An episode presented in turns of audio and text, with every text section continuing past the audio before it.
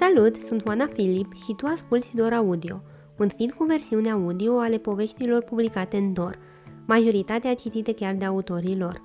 Ce urmează să asculti e o poveste pe care am publicat-o în luna august 2022. Se numește Secetă, tractoare și TikTok în Botoșani și a fost scrisă de mine și fotografiată de Bogdan Dincă. Sunt mai multe feluri în care pot începe articolul ăsta. Pot să-ți povestesc cum se simțea vânticelul, răcoros cât trebuie, care adia pe 1 iunie, când Andrei și Lucian, doi băieți de 16 și 17 ani, erbicidau un câmp de porum. Ca să ai o imagine cât mai clară, chiar pot să-ți spun cum erau îmbrăcați. Tricouri murdare, pantaloni scurți și băști identice cu sigla Volkswagen. Sau, aș putea să iau printr-o învăluire poetică, să-ți descriu un sat moldovenesc, dintr-un botoșan sărac, cu case frumoase, dar goale. Aș putea să mă leg de actualitate și să-ți spun cum au devenit tractoarele arme în războiul ruso-ucrainian sau despre seceta care ne împinge să facem slujbe pentru a aduce ploaie. Sigur, pot să încerc să fiu didactică cu un twist și să-ți spun că în momentul ăsta, pe TikTok, hashtag tractor adună 5,5 miliarde de vizualizări. Pot chiar să fiu moartea pasiunii și să-ți descriu un TikTok. Unul dintre preferatele mele este cu un tractor pe patru roți uriașe, care se ridică pe alte patru roți uriașe, totul cu Eye of the Tiger pe fundal. Ai auzit bine și crede-mă, am descris bine. Sau aș putea să încep cu începutul, chiar dacă e mai plictisitor. Acum un an am citit un articol din Europa Liberă despre cum România rămâne fără tractoriști. Și de atunci m-am tot gândit la subiectul ăsta. Nu în fiecare seară, pentru că nu am fermă sau tractor și nici nu sunt vreo ciudată dar suficient de des încât să-l propun de mai multe ori editorilor mei și, într-un final, să primesc un da.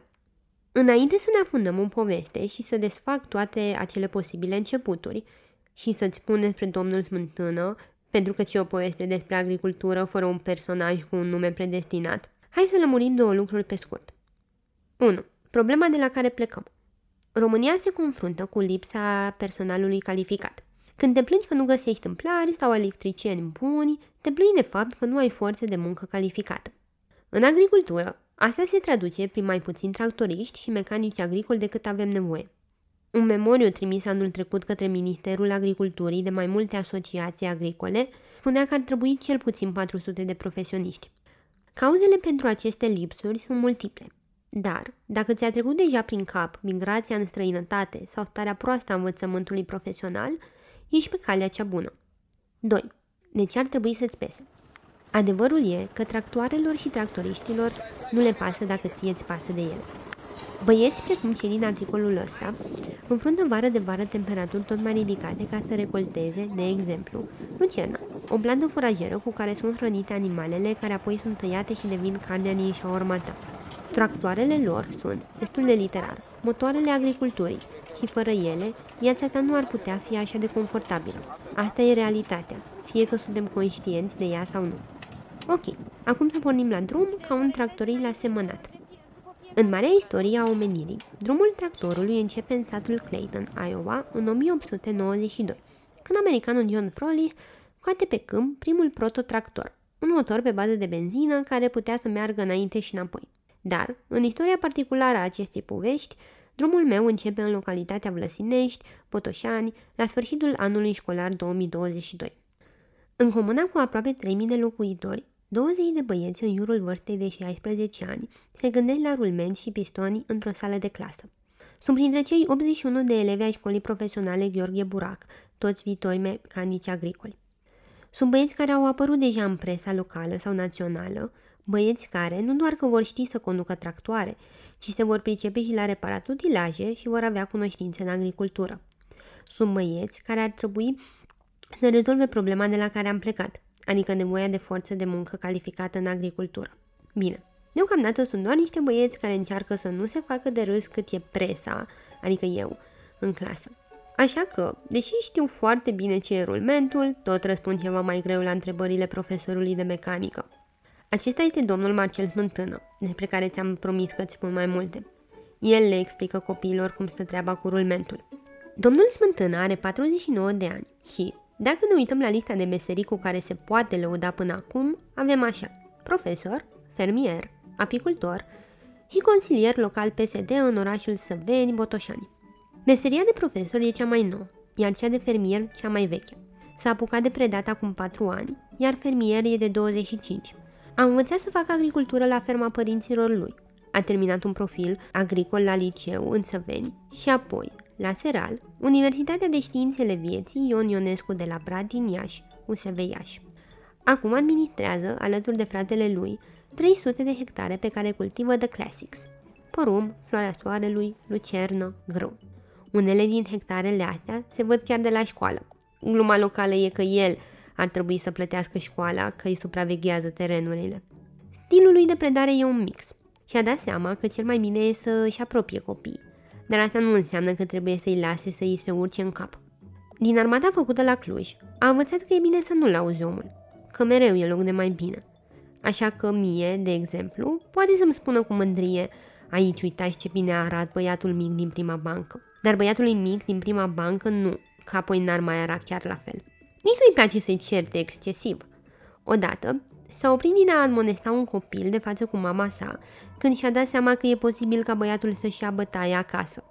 A preferat să-i bată obrazul când au rămas doar ei doi.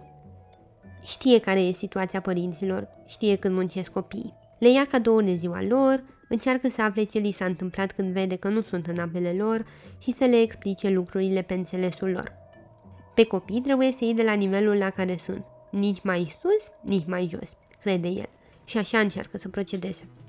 Azi, la ora despre rulmenți, nivelul lor e ridicat, cel puțin pentru mine. Când tu habar n-ai să faci o omletă, cineva care știe ce e la un scalion, ți se pare un bucătar de stea Michelin.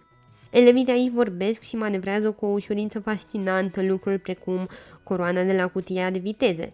Și nu, nu-ți imagina diadema reginei Angliei, ci o roată din țată. Ușurința asta îl bucură pe domnul Smântână, că doar el și colegii lui au învățat. A rămas aici și ca profesor și ca fermier, pentru că ăsta e locul lui.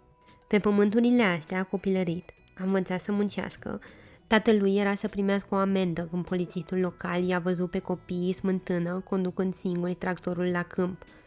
Mi-a fost foarte greu, nu greu. Azi a fost o căldură enormă. Îmi arata undeva la 39 de grade în mașină. Frigea pământul. Dar am fost pe câmp. Am fost, pentru că ăsta este lucrul care mă relaxează, îmi explica el. Ca să îngrijească pământul, a renunțat la concedii, a rămas mereu aproape de casă. Singura lui fică probabil nu-i va călca pe urme. E mândru de ea, ca orice tată. A făcut o facultate, e polițistă. Dar sigur, o parte din el s-ar fi bucurat să-i continue munca. De asta s-a făcut profesor? În parte da. Dacă îi învață pe copii să facă agricultură, poate mai mulți vor vedea că pot trăi din pământ și vor dori să rămână în zonă. Nu vor vinde pământul ca să plece și să muncească în străinătate. Și, până la urmă, pământul nu-i dă până ziua când te vede pe stradă. Nu-ți mulțumește că l-ai făcut om. Dacă în fața ușurinței cu care elevii manevrează rulmenții, atitudinea domnului smântână e de uite ce bine au învățat, atitudinea băieților e de nu e chiar așa complicat. Ceva la ce te-ai așteptat de la niște copii care urmează Academia Tractoriștilor, cum a denumit presa școala din Vlăsinești. Dacă Academia e numele de scenă, numele de toate zilele e școala profesională Gheorghe Burac. Gheorghe Burac este un profesor din sat. Are 86 de ani și e alive and kicking dacă erați curioși. Prima școală de orice fel din Vlăsinești a fost înființată în 1865, un an în care localnicii, deveniți proprietari de pământ după reforma din 1864, sunt loviți de o secetă groaznică, care îi forțează să renunțe la proaspăta independență, să-și vândă terenurile și să se întoarcă în slujba boierilor locali.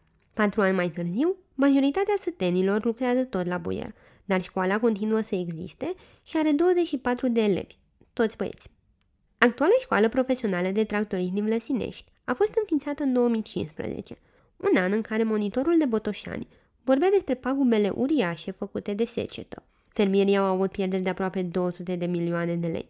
Nevoia de muncitori calificați, orice de la măcelari, mecanici agricoli sau lucrători în Horeca și scăderea numărului de elevi, după ce tot mai mulți copii pleacă la părinților în străinătate.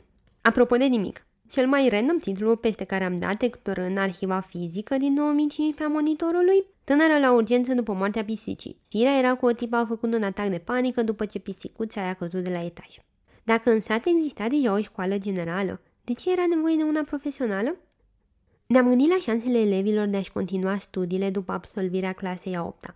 mai ales că în zonă sunt destul de multe ferme agricole care își caută muncitori calificați pe această profesie de mecanic agricol.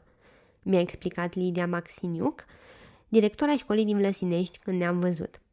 Ea e cea care, împreună cu administrația locală și primarul de atunci, Lucian Trufin, acum senator PSD, a înființat școala profesională. Au depus o solicitare la Agenția Română de Asigurare a Calității în Învățământul Preuniversitar, instituția care acreditează școlile și liceele, și au folosit o clădire aflată la câteva minute de școala generală ca sediu. Mai exista un important pro pentru școala profesională din Vlăsinești, mi-a spus ea. Banii. Vlăsinești e la 4 km de Săveni, adică o călătorie mai scurtă de 10 minute cu mașina și 29 de kilometri de Botoșani, un drum pe care îl parcurgi în 40 de minute cu mașina.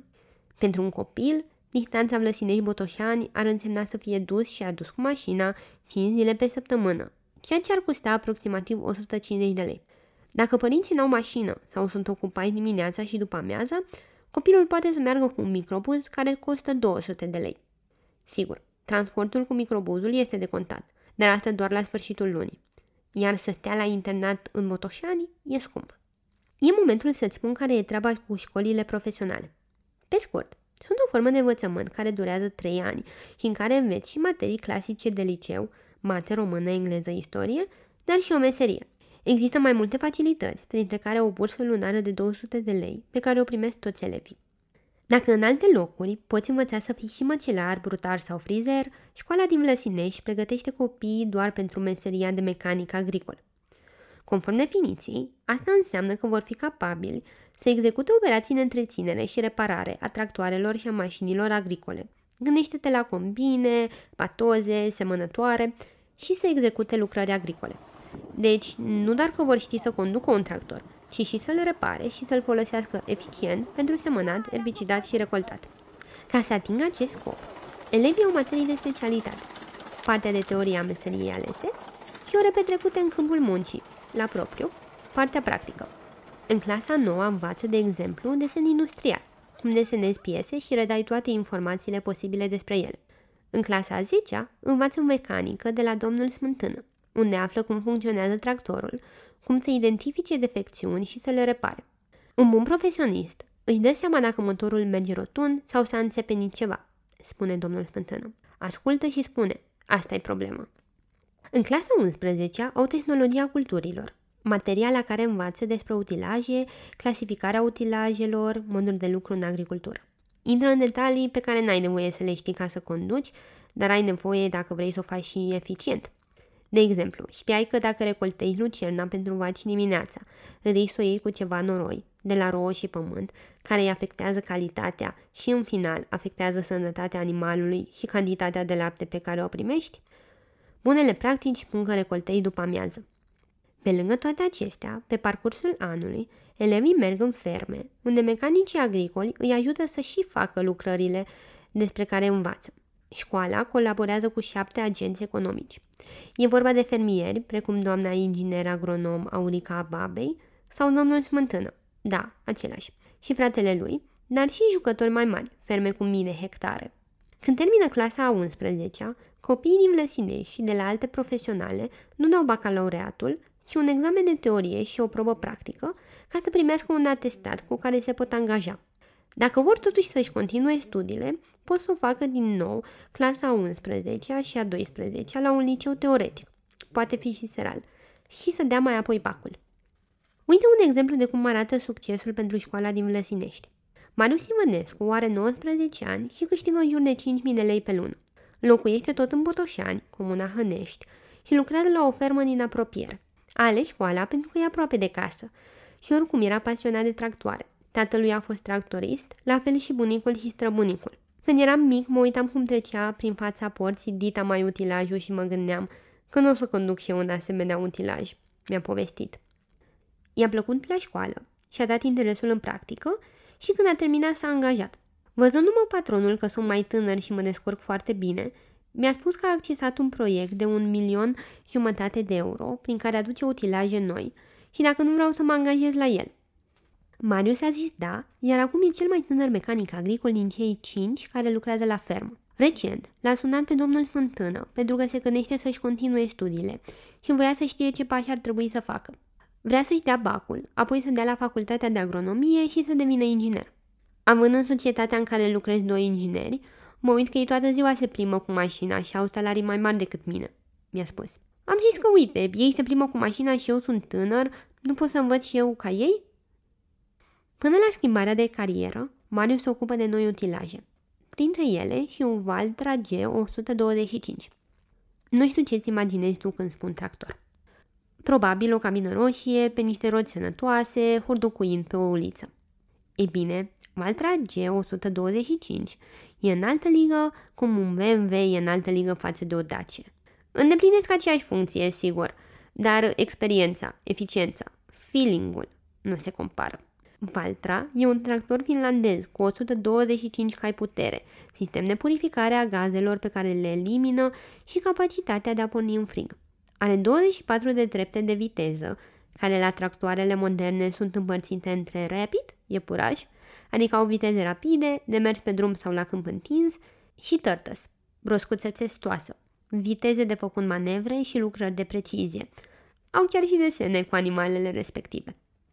Are apărător de noroi, în față și în spate, un rezervor de 180 de litri de motorină, un parbriz care urcă până pe acoperișul cabinei pentru maximă vizibilitate, o cabină cu radio, aer condiționat, un joystick pentru comandat diferite supape care elimină diferite lucruri și un scaun cu suspensie, ca șoferul să nu se scuture cât muncește. Are aproape 3 metri înălțime și 9500 de kilograme. Vine cu un sistem care îți permite să controlezi prin touchscreen unele acțiuni ale utilajelor atașate și o aplicație pe telefon care îți arată istoricul deciziilor luate de șofer. Cum ar spune materialele promoționale, are personalitate, fiabilitate și funcționalitate. Prețul? Până în 100.000 de euro. Știu că au fost multe informații despre tractoare, dar asta e treaba cu ele. Dacă le reduci la esență, fac același lucru din 1892, de când au ieșit prima dată în câmp.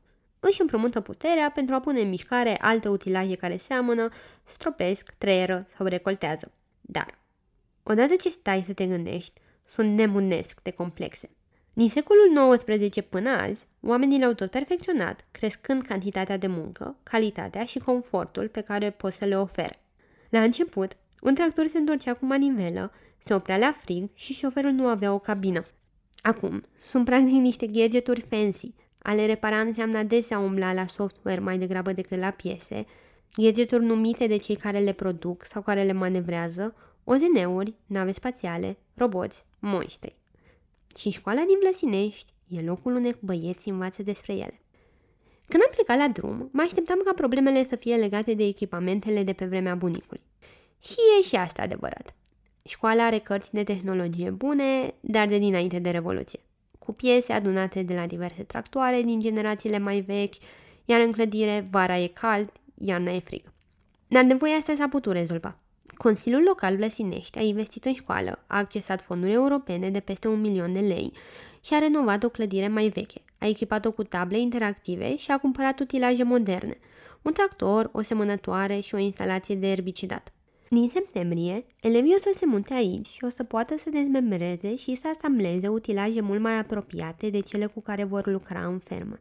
Clădirea are un atelier auto afară, dar și unul la interior pentru iarnă, plus o mulțime de unelte pe care nu le înțeleg, dar care sunt nelipsite când vrei să repari o batoză, un tractor sau o mașină.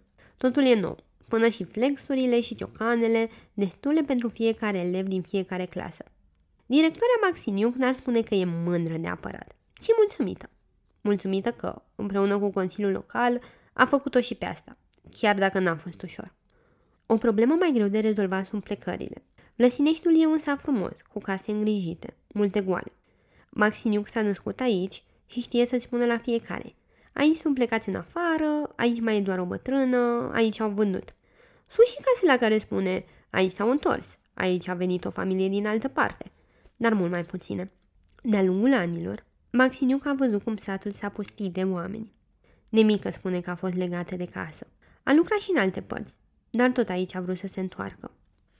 Nu cred că toată lumea trebuie să plece la oraș, mi-a spus. Și copiii de aici trebuie să aibă o șansă. să fie cineva care să-i cunoască. Poți să fii profesor și la tine în sat. Nu e obligatoriu să pleci la Iași sau Timișoara. Asta e important. Să-l ajuți pe fiecare să-și găsească drumul în viață. Și Smântână, și Maxiniuc, și alți profesori cu care am vorbit la școală, mi-au spus când ne-am întrebat de ce continuă să predea, că o fac pentru sentimentul pe care îl au când se întâlnesc pe stradă cu foști elevi și văd că au ajuns oameni mari, că sunt adulți cu slujbe și familii care și-au găsit un loc în viață. Unii au fost primiți din familie care au rupt cicluri de sărăcie sau violență. Când ai avut la școală copii care, cum spune directoarea, vin la clasă să se odihnească după ce deja au muncit din greu în curte, copii abandonați de părinți, plecați în străinătate sau pur și simplu în altă parte, copii care vin cu aceleași încălțări anotimpul la rând, cred și eu că te mândrești cu poveștile de succes și te motivezi să continui. Când au deschis școala, Profesorii erau îngrijorați că elevii nu vor dori să vină din cauza stigmei cu care e încă asociată ideea de școală profesională. Deși asta e adevărat la nivel național, doar unul din 10 elevi au optat pentru școli profesionale în acest an, la nivel local nu stă în picioare. Nici nu au început înscrierile pentru 2022-2023, că pe Maxiniuc deja o sună director de la școli din prejur să-i spună că au doritori. Mai știe și ea câțiva absolvenți de generală din Vlăsinești care vor să-și continue școala acasă. Mi se pare un succes pentru că la 81 de elevi asta înseamnă peste 20 de elevi pe clasă, ceea ce e foarte bine. Mi-a spus și Crenguța Bărbosu, director program Agricultură și Dezvoltare Rurală World Vision, un ONG care colaborează cu licee pentru îmbunătățirea învățământului agricol. Un punct de atracție important pentru băieți este posibilitatea de a obține gratuit permisul auto categoria B și cel de TR, dar mai ales cel auto îi motivează. Într-o zonă în care, dacă n-ai mașină, depinde de microbuz, ca să pleci la distracție, la dentist sau la cumpărături, permisul auto îți dă libertate și independență. Libertate și independență pentru care, fără școală, ar trebui să scoată din buzunar cel puțin 1600 de lei, fără să mai punem la socoteală și prețul mașinii. Toți băieții cu care am vorbit mi-au spus că abia așteaptă să-și ia carnetul. Pentru unii e acel lucru care i-a motivat să aleagă școala și singurul cu care cred că o să se aleagă. Pentru alții e unul dintre mai mulți factori, dar pentru toți e ceva al dracului de important. Luciano Niciuc are 17 ani și iubește tractoarele, dar acum ce își dorește mai mult decât orice este permisul auto. S-a săturat să stea după microbuze, să se roage de prieteni, să fie la mila celor două surori mai mari. Urăsc asta, fără permis. E greu. La noi sunt patru microbuze pe zi și mai multe la ocazie, mi-a povestit. Când va veni ziua cea mare, se gândește să-și ia un Audi A6 ori un Golf 5. Împlinește 18 ani la anul în aprilie. Nu mai e mult, am încercat să-l înveselesc. Zic unii. Pentru mine e mult, mi-a răspuns el. Dacă echipamente și elevi are, care sunt problemele cu care se confruntă școala? De exemplu, nu e ușor să-i convingă pe fermier să ia elevii în practică. Cumva îi înțelegem și pe ei, e totuși o responsabilitate, mi-a spus directoarea. Au fost și agenți economici care au spus, îmi plătesc oamenii să muncească în fermă, nu să aibă grijă de copii de la școala ta. Alții care spun, eu îi primesc, dar doar pe XYZ, că celălalt mi se pare mai energic, mai nu știu cum. Apoi, mai greu decât găsitul elevilor sau al fermierilor, s-a dovedit a fi găsitul profesorilor. Și profesori de română, matematică, informatică dispuși să facă navete cu microbuzul și să se împartă între mai multe școli, pentru că nu și-ar putea face norma doar cu orele de la Vlăsinești, dar, mai ales, profesori la materiile de specialitate. Domnul Smântână a început colaborarea cu școala ca fermier care i-a ajutat pe elevi în practică, dar după ce profesorul de mecanică a decedat, școala i-a propus să preia el funcția. Profesori nu se găsesc greu doar în Vlăsinești. Din ce în ce mai puțini profesori se duc către zona de agricultură. Asta este foarte grav, spune și bărbosul de la World Vision. Pe lângă că e lipsă de profesori și manuale învechite, ne dăm seama că un profesor care se mișcă între trei licee are mai puțin timp și disponibilitate și scade calitatea predării. O altă problemă specifică este ce se întâmplă cu copiii care nu au 18 ani împliniți când termină școala. Până la majorat, nu se pot angaja ca tractoriști pentru că nu au voie să conducă tractorul pe drumuri publice. Adică le-ar putea manevra în câmp, dar până acolo ar trebui să-i ducă altcineva. Asta îi descurajează pe fermieri să-i angajeze pe băieți imediat, iar pentru unii, o perioadă de un an, chiar câteva luni, fără o sursă de venit, nu e o opțiune. așa că pleacă să muncească necalificat în afară. Ca o paranteză, în mijlocul verii s-a mai adăugat o provocare pentru școală. O propunere de lege a Ministerului Educației prevede desfințarea școlilor profesionale și reînființarea lor în cadrul liceelor tehnologice care ar deveni licee profesionale. Ar exista în continuare sistemul care îți permite să termini după trei ani de școală doar cu o calificare, dar copiii ar putea să-și continue studiile mai ușor în cadrul liceului dacă își doresc. Acum că ți-am zis de școală, hai să-i cunoaștem mai bine pe băieții care învață aici. Încă nu au avut nicio fată înscrisă și cum meseria de mecanic e văzută tradițional drept una de bărbați, profesorii nu cred că vor avea una prea curând. Pun însă că s-ar bucura ca într-o zi să se înscrie și fete. Acum că ți-am zis de școală, hai să-i cunoaștem mai bine pe băieții care învață aici. Pentru asta ne întoarcem la cei doi băieți cu sigla Volkswagen pe șepci, despre care ți-am spus la începutul acestui text. Andrei e nepotul domnului Smântână, un băiat solid care știe să-ți spună la ce sunt bune mai toate piesele din atelierul de mecanică al liceului și care are un cont de TikTok unde postează filmulețe cu tractorul. Lucian, băiatul care abia își așteaptă carnetul și mașina, e în clasă cu Andrei și are și el TikTok. Dă vina pe influența lui Andrei pentru asta. Dacă toți suntem aici, și Marius, care a absolvit școala și lucrează deja, are un cont. Moment perfect să lămuresc o dilemă care mă obsedează. Care e legătura dintre platforma asta și tractoare? Posesorii de cont TikTok tractoricesc mi-au spus că e vorba de un remediu împotriva plictiselii. Să ari, să semeni, să erbicidezi sunt acțiuni diferite, pentru care folosești mașini diferite. Dar odată ce ai atașat utilajul potrivit la tractor, ai făcut setările și te-ai asigurat că totul merge, urmează cam același lucru. Stai în tractor și încerci să ții o linie dreaptă.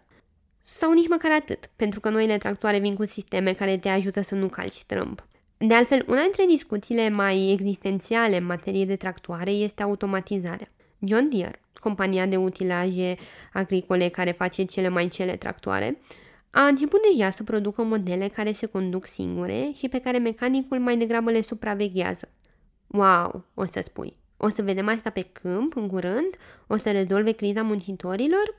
Și eu o să-ți spun, hold your cai putere. Tehnologia asta e încă foarte scumpă, iar fermierii sunt, în mare, o specie care nu adoptă cu ușurință schimbările. Așa că Andrei și Lucian nu trebuie să se gândească ce fac dacă un robot îmi ia slujba sau de unde iau bani pentru un robot care să ia slujba omului. Nu, ei trebuie să se gândească ce fac când am doar pământ în față și multe ore de umplut. Răspunsul e TikTok. Conturile lor au zeci de filmulețe, aproape toate cu tractoare.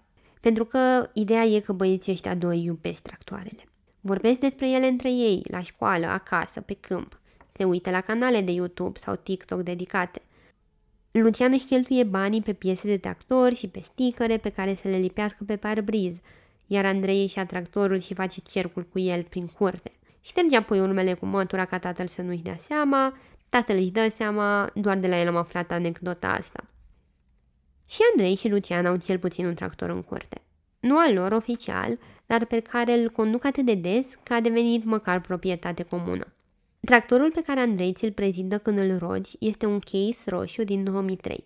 Are aproape 8 tone, 150 de cai putere, tracțiune și pe față și pe spate, vreo 5200 de ore de lucru și un Andrei sub formă de acții build lipit pe parbriz, în caz că uiți al cuie și cine a lucrat peste 3000 de ore cu el. Dacă l-ar vinde acum, ar lua 18.000 de euro. Un model asemănător nou este 90.000 de euro. Tractorul lui Lucian este un universal 650, al model clasic. Cântărit mai puțin de 5 tone, n-are aer condiționat și nici sistem digital. E tractorul altor vremuri, dar bun dacă vrei să înveți meserie, crede Lucian. Și, vorba domnului Smântână, dacă știi să ari cu ăsta, nu o să ai probleme să ari cu unul modern. Dacă le-ar vinde acum, ar scoate 3300-4000 de euro pe el. Până să aibă bani de unul nou, cumpără ce piese are nevoie să-l țină pe universal pe roți. Petrece câteva ore bune pe zi în el, la muncă, fie pentru gospodăria lui, fie pentru altora. Ce crede iubita lui despre atâta timp alături de tractor? Dacă îi place într-adevăr de mine, mă accept așa, spune Lucian. Pasiunea băieților nu s-a născut într-un vid. Amândoi au crescut în hurui de tractoare și trocănii de utilaje. Tații și bunicii amânduror au fost la un moment dat tractoriști. Să fi avut Andrei vreo patru anișori și mi-aduc aminte. S-a urcat într-un tractor și era transpirat tot, era o căldură de numă, spune Ionel Smântână, tatăl lui Andrei. Și striga de pe tractor, Mamă, adu bara! Bara de agățat utilaje, adică. Prima dată când am muncit cu tractorul a fost la 10 ani, când, sub supravegherea adulților, a arat câmpul. Și pentru Lucian vârsta și scopul pentru care s-a urcat pe tractor sunt tot cam aceleași. Tatălui Andrei e mândru că băiatul lui trăiește lucruri, că nu doar se urcă și conduce, ci vrea să înțeleagă, să fie implicat în deciziile fermei. Anul ăsta, ce o să producă ferma va fi rezultatul muncii lui Andrei, spune el. Merită să-i vezi și la practică. La o lună de când i-am urmărit erbicidând câmpul, Lucian și Andrei sunt iar pe tractor. De data asta, treaba lor e să cosească câțiva arii ai domnului Smântână, care îi supraveghează alături de Cornel Crick-Levitz, verișorul întors de la muncă din Germania. E una dintre cele mai calde zile de iunie de când măsurăm temperatura. Iar până la sfârșitul zilei în țară se vor înregistra temperaturi de peste 37 de grade. La Vlăsinești, unde iunie aduce de obicei temperaturi între 18 și 28, maxima va ajunge la 33 pe la ora 13. Ține minte temperaturile astea că vor fi importante puțin mai încolo. Că dacă nu semeni la timp, nu ai. Și nu ai cum să faci program, mai ales în agricultură. Nu, nu se există. Și încă până acum au fost bine. Am vedea ce fi deamul. Da. De ce ziceți asta? Păi secetă dânșoare. N-ați fost, ați fost pe când vedeți? Au fost ieri. Ișoare. Imaginează scena așa. Andrei, la volanul tractorului. Lucian lângă el. Un dreptunghi de iarbă înaltă de vreo 50 de centimetri. În tractor, Andrei apasă pe o manetă care activează cu o situare atașată. O fierătanie cu niște discuri în formă de semilună și împreună încep să înainteze de-a lungul dreptunghiului. Tractorul nu are un soft care să se asigure că țin linia dreaptă, așa că Andrei trebuie să se uite mereu în spate, să verifice dacă nu s-a abătut prea mult de la cale. Nu are nici aer condiționat și din interior miroase a fum de la tractor, a praf și a câmp. Nu te scutură cum mai crede. Dacă ai fost vreodată într-un off-road decent, o plimbare cu tractorul o să ți se pară destul de relaxantă. Amii băieți știu că o muncă de felul ăsta vor să facă și în continuare. Să fie afară, cu un tractor de condus și un câmp de lucrat. Pentru Andrei, viitorul e clar. Împreună cu domnul Smântână, părinții lui au 300 de hectare. Fratele lui Andrei e și el inginer agronom. Când va termina școala, Andrei o să meargă și el la agronomie la USV Iași și o să preia afacerea familiei. Diploma de mecanic agricol reprezintă extra cunoștințe care îl pot ajuta să devină un fermier mai bun. Pentru Lucian viitorul e incert. Ai lui au o fermă, dar nu de sute de hectare. Au trei vaci. Tata are grijă de fermă, iar mama lucrează sezonier în agricultură în Germania. Are două surori mai mari, una asistentă și cealaltă chelneriță. Știe sigur că va continua să lucreze în agricultură, dar nu știe dacă asta înseamnă să dezvolte ferma părinților, să se angajeze la alt fermier din zonă sau să plece în afară. Mai vedem cu timpul, mi-a răspuns când l-am întrebat despre asta. De ce ar pleca Lucian în afară? E posibil să fie auzit că în agricultură salariile sunt ca afară. Chiar eu ți-am povestit de Marius care câștigă 5.000 de lei. Realitatea din teren variază însă. Există ferme, ca cea la care lucrează Marius, care plătesc într-adevăr acest salariu constant de-a lungul anului. Există ferme care plătesc atât, sau mai bine, doar în campanie, adică în acele câteva luni pe an, mai ales vara și toamna, când muncile agricole sunt mai multe. Dar în restul anului plătesc în jur de 3.000 de lei. Poate te gândești. 3.000 de lei, salariul de început, sună mult mai bine decât ce câștigam eu la primul job.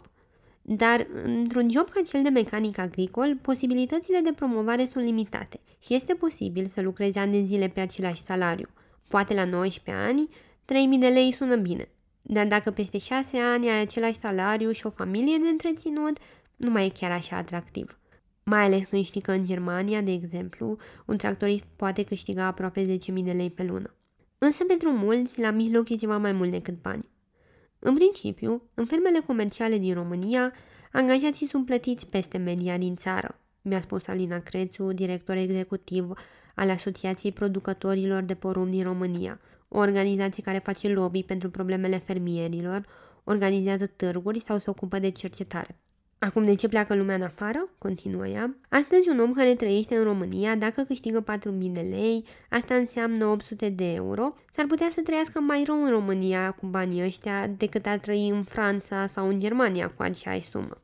Din ce știe Marius, salariul lui e mai degrabă o excepție decât regula în zonă. La primul job de tractorist câștiga 3.000 de lei pe lună și recunoaște că i-a trecut prin cap să plece din țară. N-a făcut-o pentru că l-au ajutat ai lui cu banii și, până la urmă, și-a găsit un job mai bun. Despre motivele pentru care salariile nu sunt chiar ca în afară e mult de vorbit, spune Crețu. Nu trebuie să uităm de sezonalitatea lucrărilor din agricultură. Un fermier muncește tot anul și recoltează o dată pe an și vinde o dată pe an. Și atunci e foarte greu să poți să plătești uniform pe parcursul unui întreg an. Ți-am spus că, în ziua noastră caniculară de 30 iunie, băieții sunt supravegheați de domnul Smântână și de verișorul lui, Cornel Crick-Levitz, întors la muncă din Germania. Ei bine, Crick-Levitz a fost tractorist în Germania, iar acum e șofer de camion la o fermă. A plecat în urmă cu 10 ani, pentru că aici nu se mai găsea o muncă care să fie bine plătită. Primul an i-a fost cel mai greu. Nu cunoștea limba, ceea ce îl predispunea la abuzuri din partea angajatorilor. Ești ca un sclav în afară. Nu le pasă de tine, mi-a spus. În primele zile la fermă l-au pus să muncească în genunchi, în apă rece. N-au vrut să ne lase să punem sub noi niște saci să ne protejăm, că saci costau. Și s-a gândit să se întoarcă atunci? Cum să mă întorc, când eu am împrumutat bani să plec în Germania? Între timp, lucrurile s-au mai îmbunătățit, spune el. Și în vest, muncitorii sunt tot mai greu de găsit, deci patronii încearcă să aibă mai multă grijă de ei. A învățat limba și e mai ușor să se înțeleagă cu angajatorii. A condus tractoare performante, mai bune decât ce ar fi putut conduce în țară. Cu banii de acolo și-a construit o casă și îi mai ajută fica și nepotul, care sunt tot în Botoșani. În fiecare an spune, gata, mă întorc. Dar nu o să o facă încă. Aici nu e nicio slujbă pentru soția lui, pentru că fabricile de confecții, pentru care s-au pregătit multe dintre fetele din zonă, s-au închis. Și să se întoarcă acum înseamnă să o condamne la a deveni casnică. Aici n-ar putea câștiga ca afară, adică în jur de 12.000 de lei pe lună. Sigur, s-ar putea angaja la o fermă și poate ar câștiga atât în campanie. Dar e convins că ar ajunge să lucreze pe un contract de 8 ore, iar restul să le facă la negru. S-or trata ca un sclav în străinătate, dar tot e mai bine ca aici. Aici ne întoarcem la una dintre întrebările de la care am pornit la drum. Rămâne România fără tractoriști? Răspunsul e da și nu. Ți-am spus deja că, dincolo de exemplul Lăsinești, tot mai puțini elevi aleg să urmeze școli profesionale și, din cei care o fac, mulți continuă să plece în afară. Ți-am spus și că automatizarea va fi probabil viitorul, dar deocamdată e unul prea îndepărtat. Așa că o soluție găsită de fermieri sunt muncitorii străini în Asia care vin aici în căutarea unui trai mai bun. Dar asta e o poveste pentru o altă dată. După ce termină de cosit, ziua de muncă pentru Andrei și Lucian e gata. E prea cald ca să mai facă ceva pe câmp. Domnul Smântână speră să prindă la ora două slujba de adus ploaie. Știi când ți-am spus să ții minte temperaturile acelea că devin importante? E bine, problema nu sunt doar temperaturile ridicate, ci faptul că le sunt însoțite de secetă. E o secetă care, pentru unele localități din Botoșani, înseamnă că apa trebuie adusă de pompieri. Este cel mai secetos an din ultimii 10, cu până la de 4 ori mai puține precipitații ca în trecut. Și asta începe să nu fie atât de neobișnuit. Pentru că nu vorbim doar despre faptul că 2022 e un an secetos, deși în ianuarie fermierii așteptau o recoltă bună, ci despre faptul că aproape 60% din terenul agricol românesc e în pericol de aridizare. Despre faptul că, în decembrie 2021, Debitul râului Prut era la cel mai scăzut nivel din ultimii șase ani. Despre faptul că, și atunci când plouă, ploaia cade în cantități prea mari în prea puțin timp, mai degrabă distrugând plantele decât ajutându-le să se refacă. Seceta a fost mereu parte din povestea Botoșaniului, fie că ne gândim la cea din 1865, care i-a forțat pe țărani să-i vândă pământul proaspăt obținut, cea din 1887, care a dus la violențe în același an, sau cea din 2015, când s-a deschis școala din Vlăsinești. Dar, o secită care cuprinde mai toată țara, an după an, e o noutate. Sunt o noutate incendiile de vegetație care mistuiesc sute de kilometri, incendii pe care le vezi la televizor, într-o știre despre războiul de la granița de lângă tine și uragane violente. De altfel, unii dintre oamenii cu care am vorbit chiar cred că seceta ar fi cumva o lucrătură a rușilor. Așa că din moment ce nu își permit să investească într-un sistem de irigații, nici să rezolve schimbarea climatică, oamenii se strâng la slujbe de adus ploaia.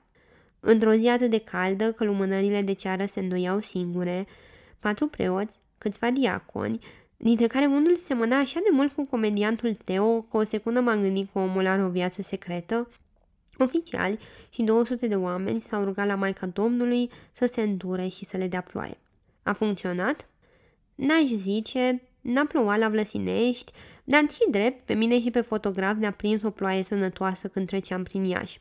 Fie că au fost la slujbă sau nu, secita e prezentă în mintea tuturor, pentru că le face viața mai grea. Mecanicii agricoli și fermierii lucrează în temperaturi mai mari și pământul e mai greu de cultivat. Fermierii la care fac practică copiii sunt și mai îngrijorați de costuri, iar asta îi face și mai puțin dispuși să le dea pe mână copiilor utilaje noi. Directoarea Maxiniuc se plânge de căldura care face orice muncă mai grea. Mama lui Andrei se roagă la Dumnezeu să facă să treacă năpasta asta.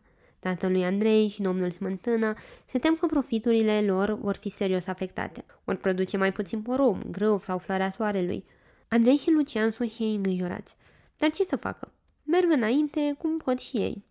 La noi în zonă nu este o rețea de irigații. Poate să fie și utilajul cât de performant, dacă nu o să plouă, vă dați seama mi-a spus Andrei. Dar chiar și așa nu se gândesc că o să-și schimbe viața din cauza asta.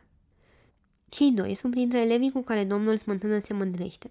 Amândoi sunt harnici, interesați și au toate premisele să termine școala și fie să-și continue studiile, fie să se angajeze, aici sau în altă țară. Numitorul lor îl sperie pe domnul Smântână. În ziua caniculară de vară, ce îl sperie e mai greu de definit, pentru că nu e despre cât de greu e să pornești o școală profesională sau să schimbi în bine viețile unor copii. E ce pământ vor lucra copiii ăștia dacă clima continuă să se schimbe așa cum o face. Până la urmă, în ultima săptămână din iulie a plouat și în Vlăsinești. Nu destul cât să schimbe un an prost, dar destul cât să-i mai liniștească pe oameni și destul ca Andrei să facă un TikTok despre asta.